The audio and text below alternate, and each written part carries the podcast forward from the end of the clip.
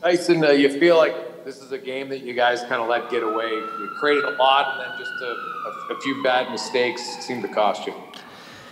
Yeah, um, anytime you give up six, obviously it's uh, it's not a not a great night. So um, we left Smitty out to dry there early, and just you know we tried to claw back, but it was just uh, not a good enough defensive game from us, and we just made some mistakes that, that cost us.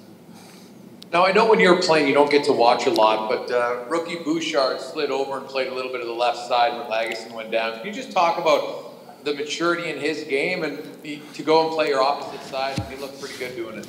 Yeah, no, he's uh, he's a super intelligent player and uh, obviously very skilled and patient, and um, to be able to just slide over there and you know, kind of, it seemed like he, you know he's done that for for years. So. Um, Bush is a, a, great player, and um, the patience that he has and, and uh, the way he sees the ice makes it uh, probably pretty easy for him to go over to the left side. Derek Van Diest, Post Media. Hey Tyson, just the way you guys were playing today, um, did you feel that you had, you had an opportunity to come back, and it was just a matter of, of making the most of your opportunities?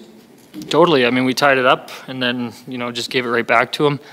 Um, but you know, you look at the score. We gave up six goals, and you're not going to win many games when you give up six. So that's um, that's got to be our focus. We want to, you know, we want to be a you know a fun team to watch, an exciting team, and score some goals. But we also have to, you know, be able to lock it down these teams, for whatever reason, the Jets and Oilers seem to play back and forth hockey. Is it just because there's so much skill on the ice, or why do you see the games being so wide open?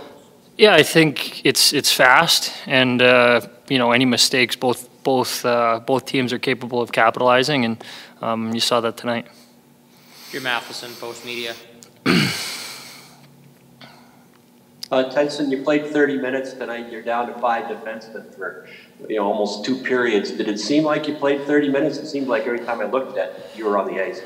Yeah, that's uh, you know you never want to see a guy go down and 5D. Uh, you know you're going to get a lot of minutes, so got to get a little little tiring at the end, but um, especially when you're pushing pushing to try to come back. But uh, you know hopefully Laggy's all right and um, he'll be he'll be back in.